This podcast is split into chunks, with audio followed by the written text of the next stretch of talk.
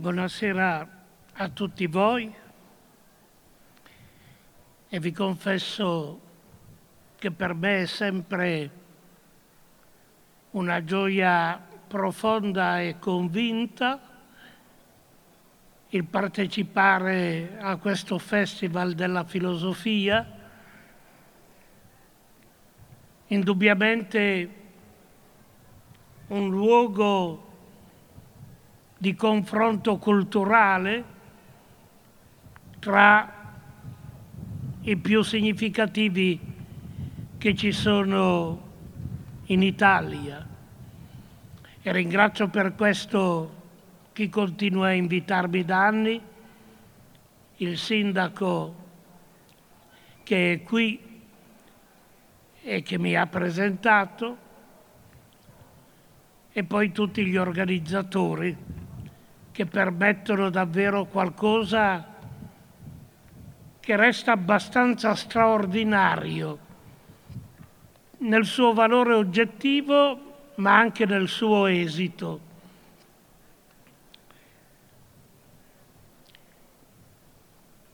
Spero con questa mia lezione di offrirvi degli spunti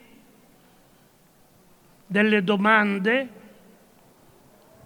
che possano davvero entrare nel vostro quotidiano, far parte delle vostre riflessioni e aiutarvi nel quello che io continuo a chiamare, forse perché sono impregnato dalla scrittura di questo mio conterraneo Cesare Pavese che vi aiuti nel duro mestiere di vivere. Hanno avuto molto coraggio, devo dire, gli organizzatori del festival nel determinare il tema di questa mia riflessione, il peccato.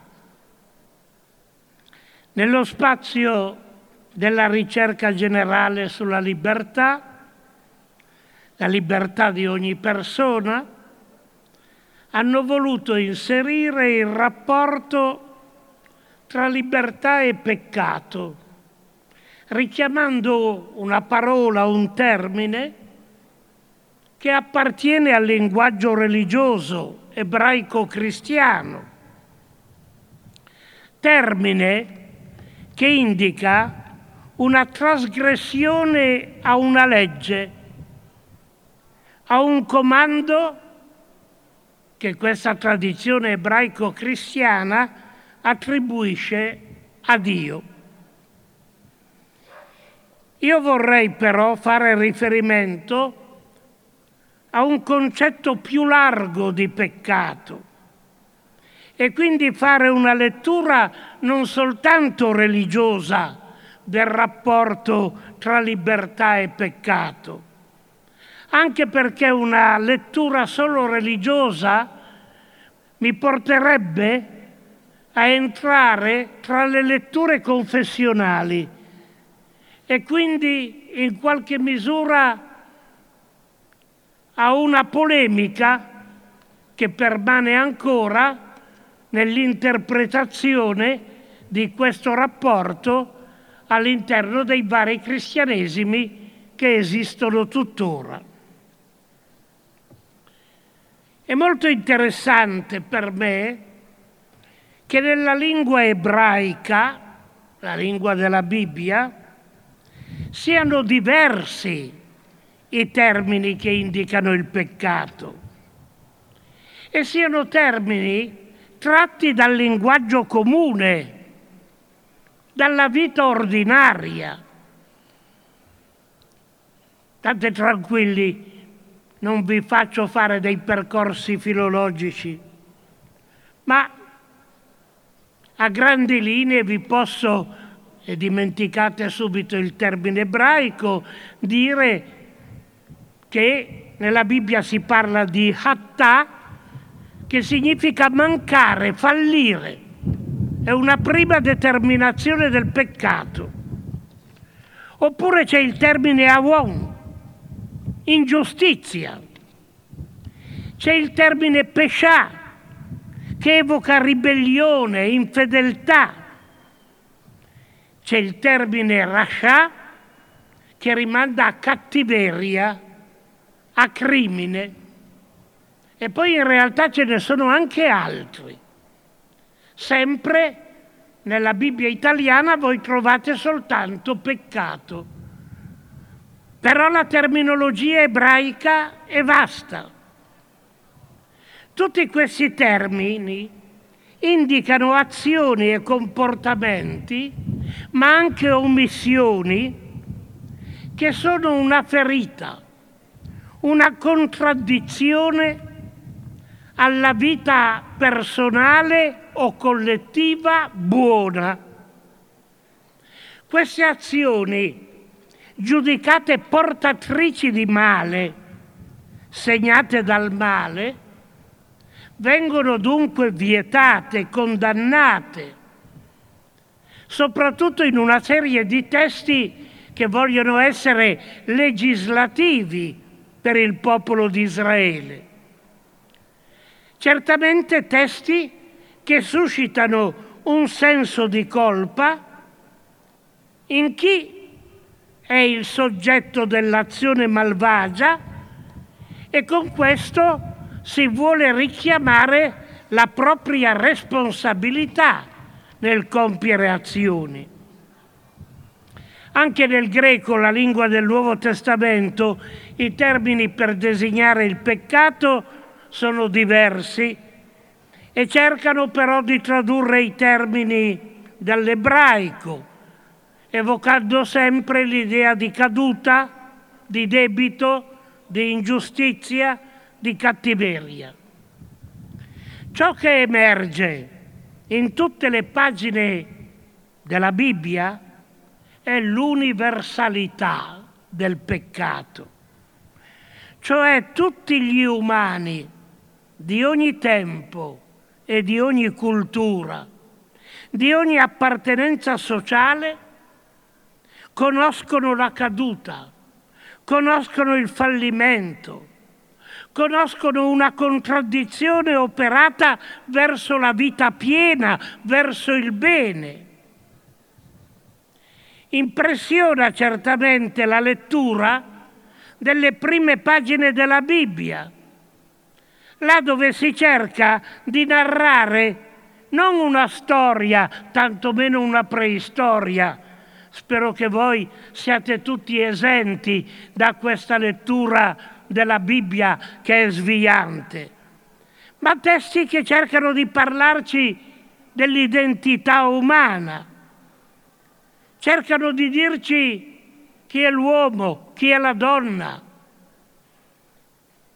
In ogni situazione, a partire dalla coppia maschio-femmina fino al rapporto di fratelli Caino-Abele, fino alla relazione tra le genti della terra, appare sempre la violenza appare sempre la possibilità dell'ingiustizia, appare sempre la possibilità dell'oppressione.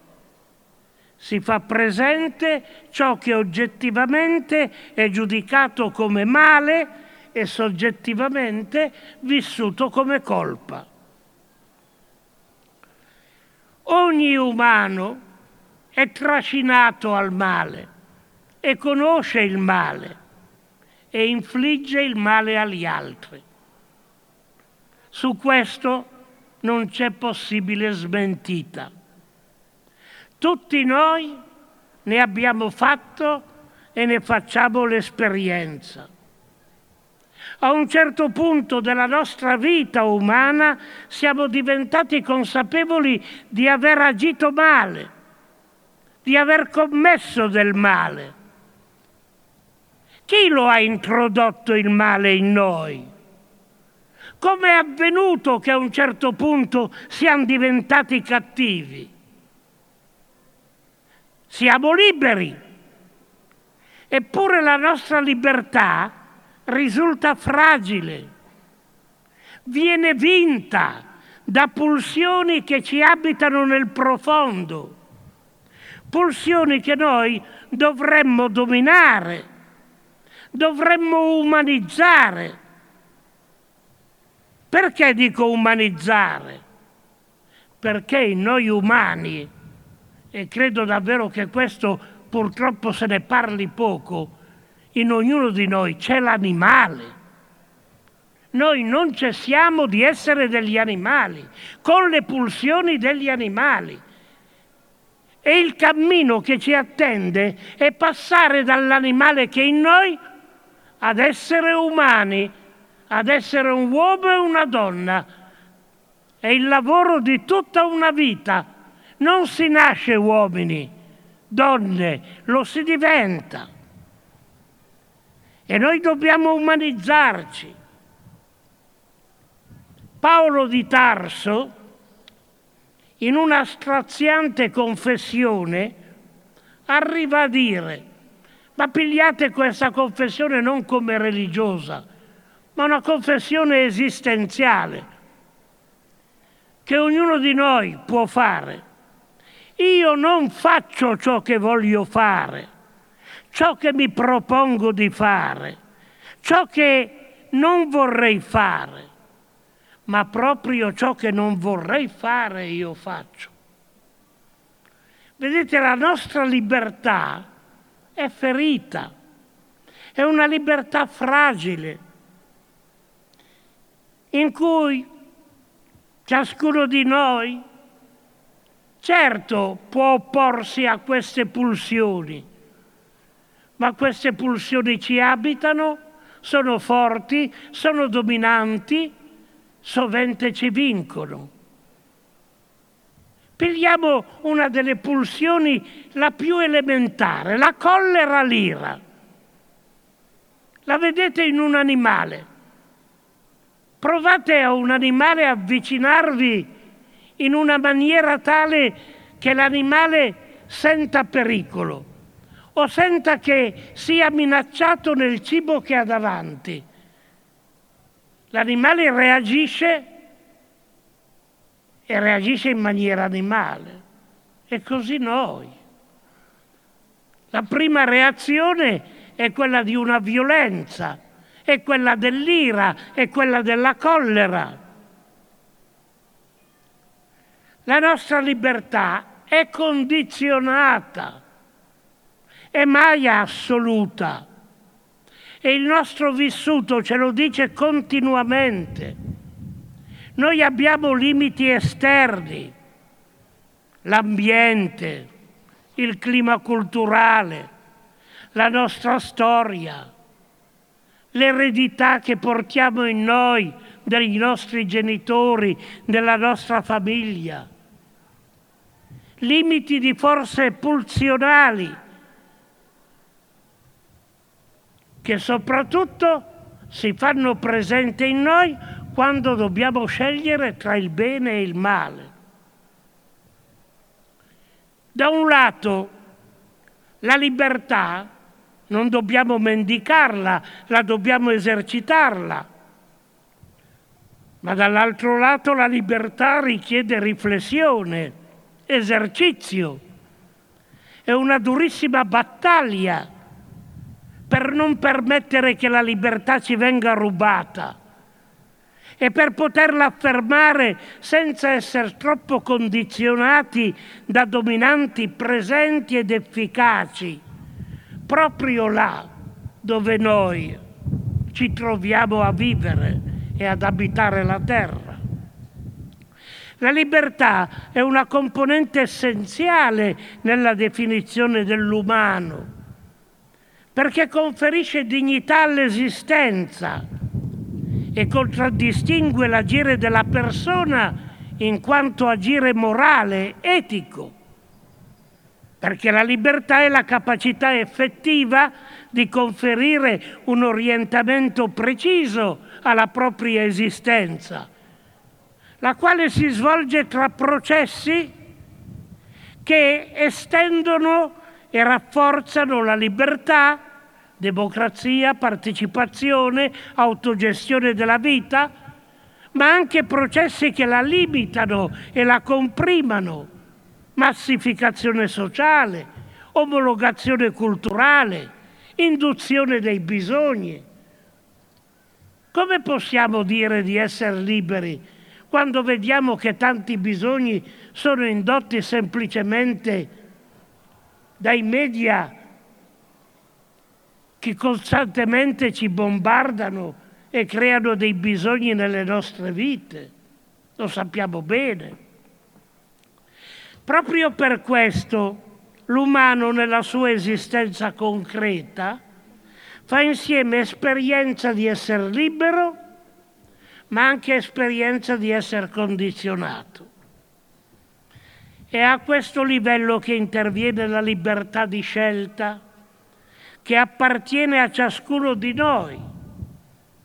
Ed è per questo che nel codice, il grande codice della Bibbia, ma in tanti libri della sapienza umana, ritorna questa affermazione. Davanti a te c'è il bene e c'è il male. Scegli il bene e vivrai se scegli il male andrai verso la morte. Così vedete è affermata da un lato la libertà dell'umano, ma viene richiamata l'attenzione sulla sua responsabilità. Nessun fatto, nessun destino e permettetemi di dire da credente, nessun Dio può essere chiamato in causa a giustificazione delle proprie scelte. Quando scegliamo siamo noi, non il destino e tantomeno il nostro Dio. È solo l'umano, uomo o donna, il soggetto che sceglie il bene e il male, che fa il bene o commette il male. Nella visione religiosa, dei testi biblici, certo su questa libertà umana interviene la parola di Dio, che attraverso la legge, la Torah, attraverso i profeti, attraverso la sapienza, dà degli orientamenti, indica delle scelte verso la vita, indica qual è il bene indica anche un cammino di libertà, ma non impone, non impone e soprattutto ci lascia libero. Quando noi diciamo libertà, attenzione, dovremmo mai dimenticare che la libertà è sempre da, da, dalla schiavitù, dall'alienazione, dall'ingiustizia, dal male. Tutto questo la Bibbia chiama peccato, ma che soprattutto c'è una libertà per. E questo è già più difficile. Facilmente affermiamo la libertà da, ma già la libertà per occorre che ci sia una riflessione da parte nostra, occorre che ci sia una capacità, perché la libertà è per per compiere il bene, è per vivere l'amore, è per vivere la fraternità, è per vivere una vita bella, buona, è per la società. In tutte le letterature delle diverse culture compare sempre il paradigma delle due vie. La via della vita e quella della morte la via del bene e quella del male, la via della malvagità e quella della bontà. E proprio di fronte a queste due vie si impone una scelta da parte di noi umani. E noi non possiamo non scegliere. C'è una bellissima meditazione di Sartre a questo proposito in cui Sartre dice quello è il momento essenziale per noi umani perché dobbiamo scegliere, siamo spinti a scegliere. E anche quando crediamo di non scegliere, in realtà scegliamo. Anche con l'omissione, in realtà noi scegliamo qualcosa. Come operare questa scelta? Questo è il vero problema, se volete, della responsabilità, dietro al quale sta tutto il discorso sul peccato della Bibbia. La risposta che da sempre viene data dalla nostra tradizione etica risuona in modo molto chiaro. Seguire la voce della coscienza seguire la voce della coscienza. E su questo punto io sono consapevole della grande aporia, per non dire ignoranza, che è ancora presente all'interno della nostra vita sociale, ma anche all'interno della nostra vita di credenti cattolici. Nella tradizione cattolica si è parlato troppo e con, eventi, e con effetti devastanti di peccato e di peccati. Si è invocata con forza la libertà umana che rende possibile l'imputazione dell'agire cattivo come peccato e colpa. Si è sempre insistito sulla legge attraverso comandamenti, precetti, che indicano ciò che è vietato e ciò che è permesso, ma non si è consegnato l'insegnamento determinante sulla coscienza morale e innanzitutto personale, quella coscienza da cui deriva e nella quale si decide ogni nostra azione, ogni nostro comportamento. Io continuo a essere davvero sempre esterefatto di fronte al fatto che questo tema della coscienza non fa mai parte di quella che è l'educazione cristiana. Veramente esterefatto, perché se non c'è l'insegnamento sulla coscienza e se non si insegna ad esercitare la coscienza, tutto in realtà è fortemente minacciato e non si può fare un discorso vero neanche sul peccato. Quando parliamo di coscienza, sineidosis in greco, che è apparentato col verbo vedere insieme, evochiamo proprio una realtà che appartiene a noi umani, a ogni essere umano ed è solo, solo una realtà che appartiene a noi esseri umani. Non è presente negli animali e nelle altre creature viventi. La coscienza è una realtà che si situa nello spazio della libertà personale, quella libertà condizionata non piena, ma resta un'istanza che ci abita e ci dice diventa più conforme a ciò che tu sei. Ci dice cerca l'umanizzazione, ci dice evita il male che nega la grande dignità umana che è in te. Dunque, la coscienza morale genera il senso etico fondamentale nel cuore di ogni umano senza eccezioni. E attenzione, la coscienza morale è qualcosa di più della coscienza psicologica, anche se le due coscienze si intrecciano. Perché la coscienza morale presuppone quella psicologica riflessiva che mi porta alla conoscenza di me stesso e del mondo.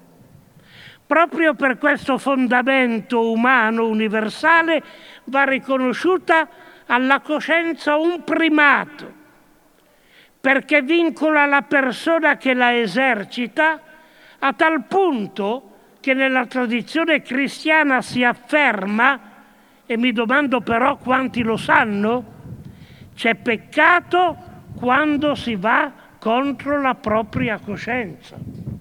Questo è un adagio, è un adagio del ius cristiano.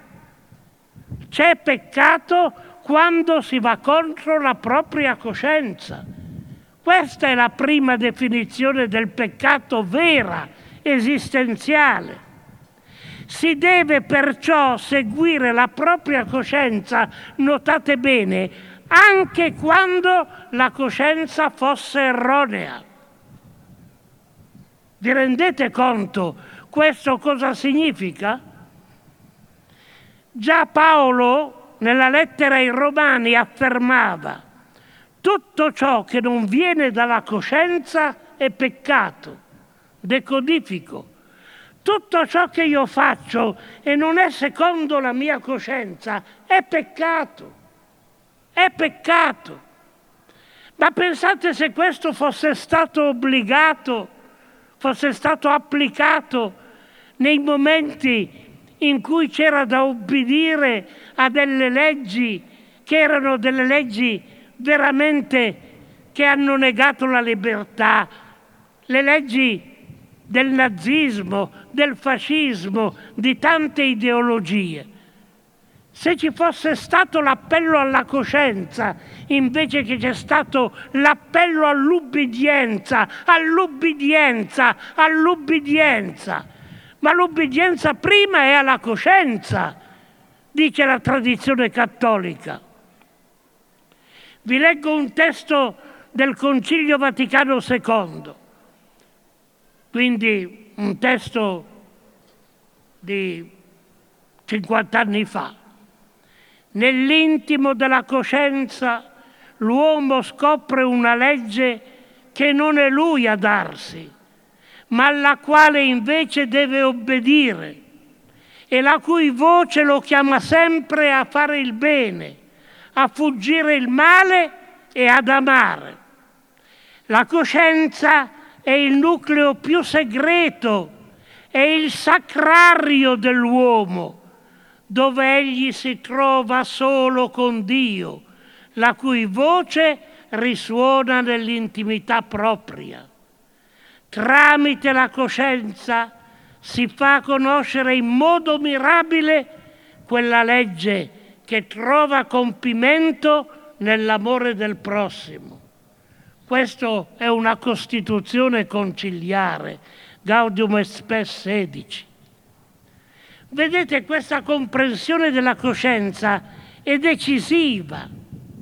E se per i credenti è il luogo segreto nel quale risuona la voce di Dio, oppure si ascolta lo Spirito, per gli uomini non credenti, non religiosi, resta quello spazio interiore che li abita in cui vengono percepiti i principi della moralità, la loro applicazione nelle circostanze di fatto e in cui si opera il discernimento delle azioni concrete che devono essere compiute. La coscienza è un giudizio anche dell'intelligenza e della ragione e impregna la responsabilità della persona, cioè la sua libertà. Ecco perché ogni essere umano deve seguire il giudizio della propria coscienza, perché è la voce che gli parla del bene da compiere e del male da evitare. Solo la coscienza indica a una persona ciò che è peccato e ciò che non lo è.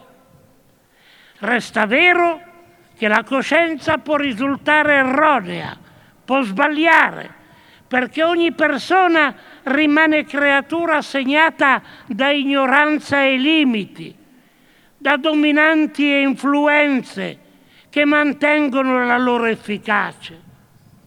Certo, è decisivo che la coscienza sia formata, sia illuminata, sia capace di ascolto, sia capace di confronto con altre voci, disponibile a essere messa in questione. Deve mai essere una coscienza autarchica, autosufficiente, mai essere una coscienza che ha dei pregiudizi o che evade dalle responsabilità. Se la coscienza diventa erronea è responsabilità di chi lo permette e proprio per questo occorre che la persona che vuole alimentare una coscienza retta sia sempre disponibile all'ascolto degli altri, alle domande, disponibile ai dubbi e alle eventuali correzioni. Ma non si dimentichi che comunque quando uno ha fatto il percorso di ascolto degli altri, di esame della propria coscienza, è tenuto ad ubbidire prima di tutto alla propria coscienza, rispetto a tutte le altre autorità. Su questo punto cristiani e non cristiani, credenti e non credenti, portano la stessa responsabilità. Devono dare il primato alla voce della propria coscienza. Non vi sembra che questo sia un'acquisizione contemporanea anche della tradizione cristiana? Non l'hanno detta? L'hanno taciuta? Ma vi do un testo di Innocenzo III, in pieno Medioevo. In una lettera del 1201 recita Innocenzo III, Papa Roma, quid quid fit contram conscientiam edificat ad Gehennam, qualsiasi fatta, cosa fatta contro la propria coscienza edifica l'inferno, edifica la Gehenna. Questo è per dirvi che non ci sono sfumature, il primato è la coscienza e va obbedita prima di tutto. E va ricordato, anche se questo viene mai detto, che l'obbedienza alla propria coscienza è superiore non solo all'obbedienza alle autorità umane, ma anche alle autorità religiose, fossero anche quella del Papa o dei Vescovi. Scriveva il cardinale John Henry Newman e viene citato dal codice di diritto canonico al numero 1778, l'attuale codice. La coscienza è il primo vicario di Cristo, prima del Papa. C'è la coscienza. E scriveva, ritenete questo che Benedetto XVI più volte ha ricordato, certamente se io dovessi portare la religione in un brindisi dopo un pranzo, cosa che però non è indicato fare, notate l'umor inglese del Cardinal Newman, allora brinderei per il Papa se me lo chiedono, ma prima per la coscienza, poi per il Papa. Parole molto chiare che pronunciate da un cardinale fatto santo risultano per noi una testimonianza. Prima si ubbidisce alla propria coscienza, formata, illuminata, perché anche per il credente ubbidire alla propria coscienza è ubbidire a Dio. Per il non credente è ubbidire all'universale capacità dell'uomo libero e responsabile di scegliere il bene e il male. Scriveva Dietrich Bonhoeffer dal carcere in cui attendeva la morte per la sua rivolta contro il nazismo. Chi resta saldo? Solo colui che ha come criterio ultimo la propria coscienza, i propri principi, ma che è pronto a sacrificare tutto quando viene chiamato all'azione ubbidiente e responsabile. Dunque, solo quando c'è una coscienza che è rispettata e colta nel suo primato e nell'essere norma ultima, è possibile operare quella scelta che può essere buona o cattiva, che può autorizzare l'azione buona o può essere smentita da un'azione cattiva, il peccato nel linguaggio religioso. Qui sta la responsabilità del male di ciò che la tradizione ebraico-cristiana chiama appunto peccato. Il peccato suppone sempre la responsabilità e non c'è peccato se non quando l'azione è consapevole e libera ed è un'azione che vuole il male, opera il male, opera contro l'uomo, opera contro il mondo ed è ingiustizia, violenza, negazione e morte nei confronti degli altri. Non dimenticate, il peccato è sempre un'azione di frattura, di divisione, è sempre ciò che contrasta con la comunione e contraddice la prassi dell'amore reciproco. Significativamente la Bibbia nelle sue prime pagine ci illumina perché è una storia di peccato. I primi undici capitoli della Genesi ci dicono il peccato che è tipico nostro, non mica dei primi uomini, non c'è nessuna preistoria, è il peccato nostro. Infatti cosa ci narra? Che c'è una frattura tra l'uomo e la donna che si incolpano a vicenda e conoscono l'inimicizia. È la prima frattura. Non dimenticatelo. La prima frattura, la prima violenza è quello tra maschio e femmina, tra uomo e donna. Non dimenticatelo. È la più radicale che ci abita in noi la più quotidiana, è quella che richiede davvero una grande disciplina, un grande esercizio, perché il rapporto maschio-femmina, uomo-donna, perché sia un rapporto di comunione e di sinfonia e di rispetto l'un dell'altro, in realtà richiede una battaglia contro le pulsioni di violenza, di egoismo, di oppressione dell'altro che ci abitano. Significativamente, subito dopo, cosa narra Genesi? Frattura tra l'uomo e la donna ancora, in un rapporto nel quale l'uomo tende a dominare sulla donna. Viene detto con chiarezza, quel maschio, quel terrestre, domina sulla donna, domina sulla donna. La donna si sente attratta dall'uomo, ma lui la domina. È tutta la storia nostra del patriarcato fino al femminicidio. E poi c'è la storia di nuovo di gelosia e invidia tra fratelli, fratelli diversi, fino all'omicidio del più debole, Caino e Abele.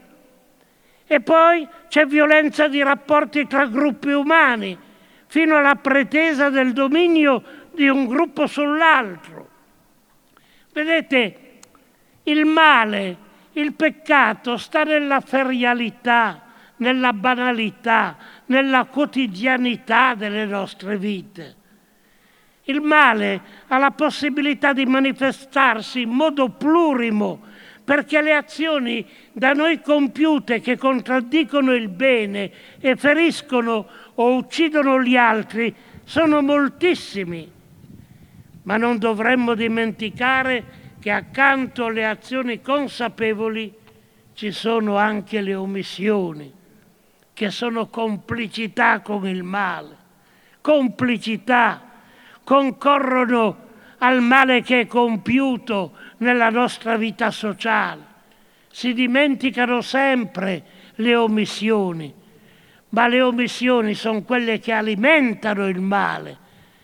Se le persone non omettessero veramente una loro opposizione, una loro resistenza, il male non sarebbe così dilagante.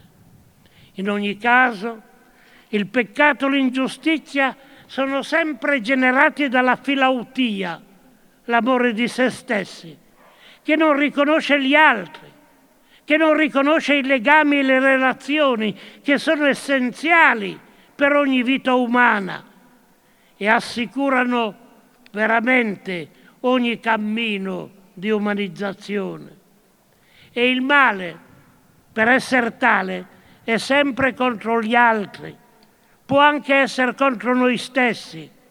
Certamente ricordatevi, non esiste un male contro Dio, non esiste un male contro Dio.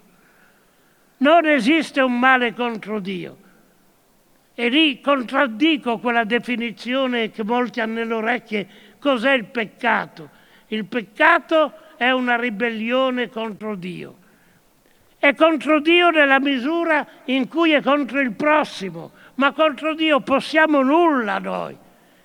D'altronde le ultime parole testamentarie di Gesù sono, significative. Gesù che cosa ha detto? Amatevi, vi, vi, vi, come io vi ho amato.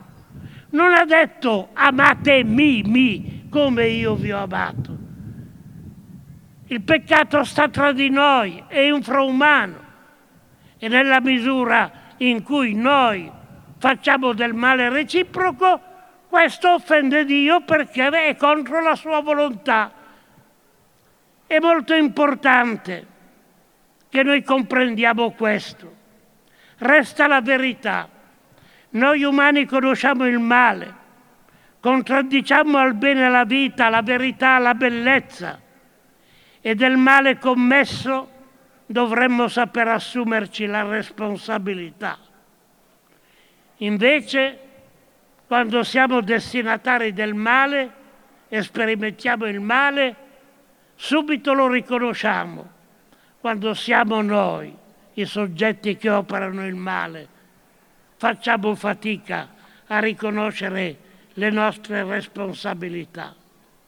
Lo verifichiamo tutti i giorni, constatiamo eventi, fatti mortiferi dovuti alla cattiveria umana, a negligenze umane, a interessi di produzione di profitto, a poteri che sono poteri davvero omicidi. Viviamo una grande emozione, la facciamo magari seguire dall'indignazione, ma poi non riusciamo neanche a trovare chi abbia le responsabilità. Pensateci bene, quante volte diciamo ma male, indignati, commossi e poi chi ne ha avuto la responsabilità intanto non emerge, non appare. Questa è la situazione soprattutto oggi nella nostra società liquida. Mai i responsabili vengono fuori, mai i responsabili sono fermati, mai nessuno che si assume la responsabilità l'ho verificato. Quanti fatti, quanti eventi, c'è l'indignazione sui giornali il giorno dopo, c'è la commozione, poi i responsabili si dice c'è l'inchiesta, c'è, nessuno riconosce e i responsabili non vengono fuori con la possibilità anzi che siano ben presto di nuovo fatti responsabili di altri itinerari in cui potrebbero commettere gli stessi errori, le stesse ingiustizie, ma fa niente. Intanto in Italia nessuno la paga per i delitti commessi. Che dire di fronte al male commesso? Commesso con responsabilità, attuato come offesa, violenza, ferita. Siamo credi tutto d'accordo che occorre reagire e non solo con l'indignazione o la commozione, ma in modo efficace perché si ponga fine al male, perché i responsabili siano sanzionati, soprattutto siano resi inermi, incapaci di procurare ancora il male. E qui certo si aprirebbero tanti itinerari diversi e mi ha fatto molta impressione perché non sapevo il tema del prossimo anno, ma che il tema del prossimo anno annunciato prima dal sindaco, là dove si è cercato di dire qualcosa sulla giustizia, è venuto fuori sanzione, pena. Sì, sono tutti gli itinerari, vendetta se volete. A me sembra importante concludere questo itinerario sul peccato dicendo che il male operato comunque nella tradizione ebraico-cristiana va data anche una risposta. Dopo quella certamente importante di arginarlo, di fermarlo e di sanzionare i responsabili, rendendoli inefficaci. Ma nella tradizione ebraico-cristiana non c'è peccato che non abbia la redenzione possibile. Non c'è peccato sul quale non ci possa essere anche il perdono. È un cammino faticoso, è un cammino molto difficile, è un cammino che non può essere fatto in maniera rapida perché richiede il sacrificio di se stessi da parte di chi perdona l'offesa, il peccato fatto da un altro. Però all'interno della tradizione ebraica, ripeto, non c'è peccato senza che sia possibile la redenzione. E nella tradizione cristiana resta valido quel che dice Paolo, dove abbonda il peccato, sovrabbonda il perdono, la misericordia di Dio. Io mi permetto di cambiare la frase di Paolo, dove abbonda il peccato, deve sovrabbondare la comprensione, la misericordia, il perdono anche da parte dell'uomo, non solo di Dio. Cammino difficile, ma l'ultima parola non deve essere lasciata al male, al peccato. L'ultima parola deve essere lasciata al perdono. Grazie dell'ascolto.